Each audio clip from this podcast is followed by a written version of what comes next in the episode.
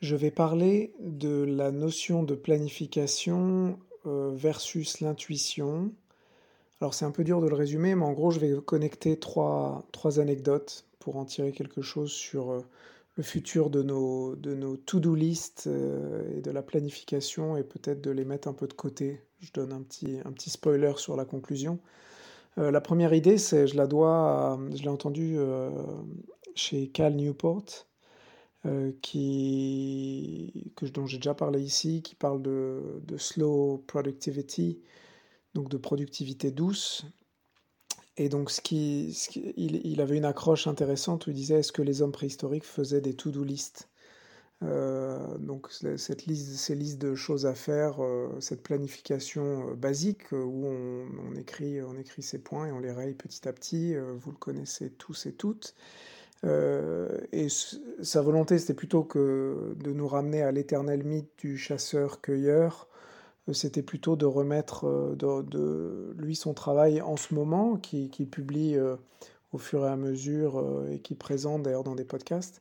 C'est de, de, de, nous connecter à, la, à, notre rythme naturel, en fait, de mettre en valeur que, bien entendu, que les, les hommes préhistoriques et les femmes préhistoriques ne faisaient pas de to-do list, mais surtout qu'aujourd'hui, on n'est pas obligé de se considérer comme des entités, euh, des machines industrielles, et donc faire une tâche après l'autre, et donc euh, il faut essayer autant que faire se peut, et en fonction de nos, environnements, de, de, de s'accorder des, des, rythmes naturels, et naturels étant que bah, ça varie euh, selon les jours, ça varie selon les saisons. Voilà, j'en dis pas plus, mais je trouvais l'accroche intéressante. Ensuite, la deuxième histoire, c'est un, ami qui euh, court régulièrement de, des trails longue distance, type Ironman ou des courses, donc il est en Afrique du Sud, des courses très longues, 50, 100 km. Et je lui demandais euh, le week-end dernier euh, comment il se préparait pour une, de ses courses de, de 55 km. Et, il me répétait dans, tout le long du processus, ça m'intéressait de voir par rapport à sa performance. Alors, je n'étais pas en train de le coacher, mais quand même pour comprendre. Et il me disait toujours, euh, bah, je vais déjà euh, voir ce qui se passe demain matin, comment je me réveille. il parlait toujours vraiment de la prochaine étape. Donc on était la veille. Après, quand tu disais la course, il disait, bah, je vais déjà essayer de faire les 10 premiers kilomètres. Et vraiment ce, ce, ce, ce côté presque, et c'est pas son genre en tout cas d'exagérer ou de, se caricaturer aussi, mais il y a vraiment ce côté, euh, les, étapes les unes après les autres.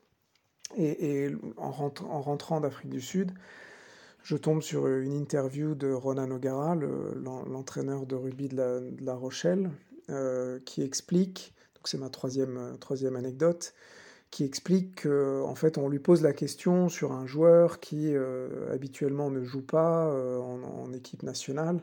Et donc là, est-ce que le risque était qu'il qu surjoue pour se montrer bien meilleur et qu'il prenne la place du titulaire qui est blessé? Et, ce qui répond très spontanément, c'est que les, sportifs et sportifs de haut niveau sont, très égoïstement préoccupés sur la, prochaine étape euh, et, ont beaucoup de mal avec la planification. Et c'est un peu évident peut-être euh, quand on travaille avec des athlètes, mais ça m'a un peu sauté aux yeux que voilà qu'il y avait ce côté intuitif et que pour de la haute performance, euh, il fallait pas trop planifier. Et donc du coup, c'est un peu ma piste, ma piste du jour. Euh, je, j'entends beaucoup et j'en fais partie de ces défenseurs de, de l'idée de planifier, d'avoir une vision, d'avoir du sens, de se poser la question donc de la planification des étapes opérationnelles dans n'importe quel projet ou entreprise, et aussi de se poser la question voilà de cette vision, ce pourquoi, pourquoi on le fait. Donc tout ça c'est de l'ordre de la projection assez large, assez abstraite. Et je me rends compte de plus en plus chez les gens que j'accompagne, mais aussi pour moi-même, que c'est aussi parfois important de laisser tomber tout ça et de se concentrer sur un peu le comment, alors comment on sent bien entendu, mais comment on fait, comment on est.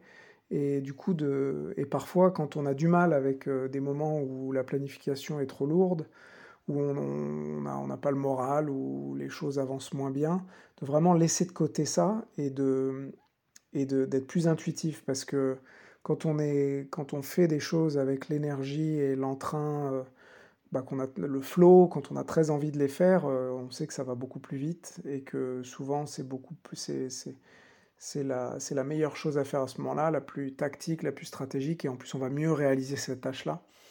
Et donc ma piste, c'est euh, peut-être dans les prochains jours, peut-être maintenant, peut-être aujourd'hui, de, de, de, prendre un moment où vous laissez la to-do list de côté, ou alors vous, même pour toute la journée, vous, et vous, vous faites ce que vous jugez être le mieux, parce que vous verrez, ça, ça peut être assez libérateur si vous travaillez beaucoup à partir de listes de choses à faire.